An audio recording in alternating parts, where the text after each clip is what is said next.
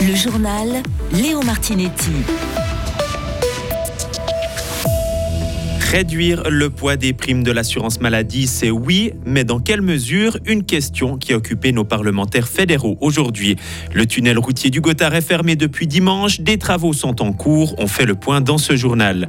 Et enfin, Bob Morlon et sa femme Latifa volent au secours des survivants du séisme qui a touché le Maroc et vous pouvez les aider, on vous en dit plus. Les cantons seront peut-être plus généreux. Le Parlement fédéral a bouclé aujourd'hui son débat sur l'augmentation des subventions destinées à réduire le poids des primes de l'assurance maladie. La majorité bourgeoise du Conseil national s'est ralliée au contre-projet du Conseil des États. Il ne prévoit que de sermonner les cantons qui font peu d'efforts pour les assurés modestes. Les romans ne devraient pas voir arriver le moindre franc supplémentaire pour atténuer la hausse des primes. C'est pourtant un bon compromis, selon le conseiller national centriste Benjamin Reduit. Il ne s'agissait pour nous en aucune façon de punir les bons élèves, c'est-à-dire ceux qui, d'une part, font énormément pour freiner les coûts de la santé et par conséquent, du point de vue des réductions individuelles de primes, eh bien, peuvent se permettre de les maintenir par rapport à la moyenne euh, nationale.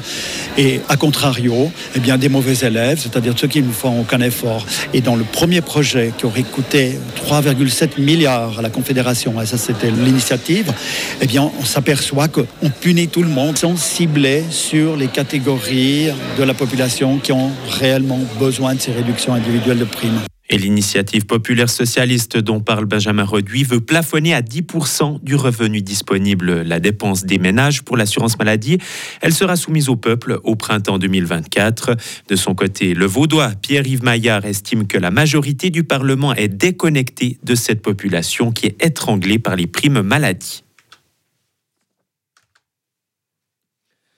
La majorité.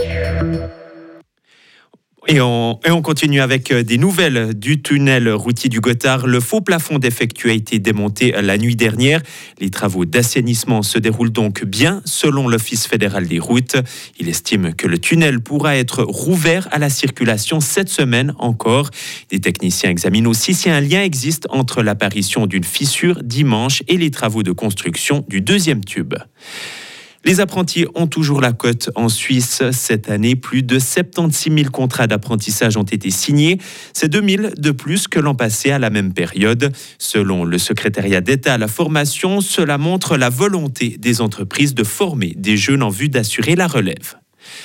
Les recherches continuent dans les villages marocains dévastés. Près de quatre jours après, les, secouristes redoublent d'efforts pour sauver des survivants du terrible séisme qui a frappé la région de Marrakech.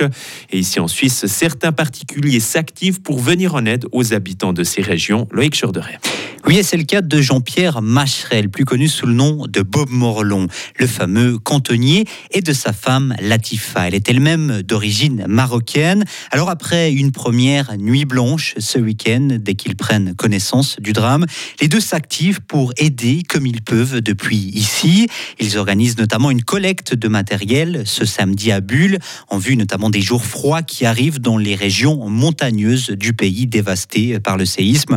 Jean-Pierre Macherel les besoins il y a des structures qui se mettent en place maintenant, mais dans les petits villages isolés, ben, on sait qu'on pourrait aider ces gens, donc il nous faudrait des tentes, il faudrait des couvertures, des habits chauds, mais vraiment des habits chauds d'hiver. Euh, je vais être assez assez franc là-dessus. L'objectif c'est pas de recevoir des sacs à poubelle remplis d'habits avec des bikinis et des bonnets, mais vraiment d'avoir du matériel adéquat avec ce qu'on va faire. Et sachez que la collecte aura lieu donc de 10h à 15h au restaurant Le Petit Marrakech. Merci Loïc. Et selon les derniers bilans, environ 3000 personnes auraient perdu la vie suite à ce séisme. Et on termine ce journal avec le record du monde d'accélération. Un véhicule électrique a fait du 0 à 100 km/h en moins d'une seconde. Et ce véhicule est suisse. Il est le fruit d'une collaboration de l'EPFZ et de la Haute École de Lucerne. Le record a été battu sur l'aérodrome militaire de Dubendorf. Retrouvez toute l'info sur frappe et frappe.ch. La météo avec Frappe, votre média numérique régional. Le temps sera très nuageux pour ce mercredi avec de fréquentes averses et quelques coups de tonnerre. Température aussi en baisse, 19 à 21 degrés au maximum. Le temps sera plus sec mais nuageux ou variable pour ce qui est de jeudi et vendredi avec euh, des températures qui vont euh, grimper jusqu'à 24 degrés au maximum. Le soleil devrait faire son retour pour ce week-end.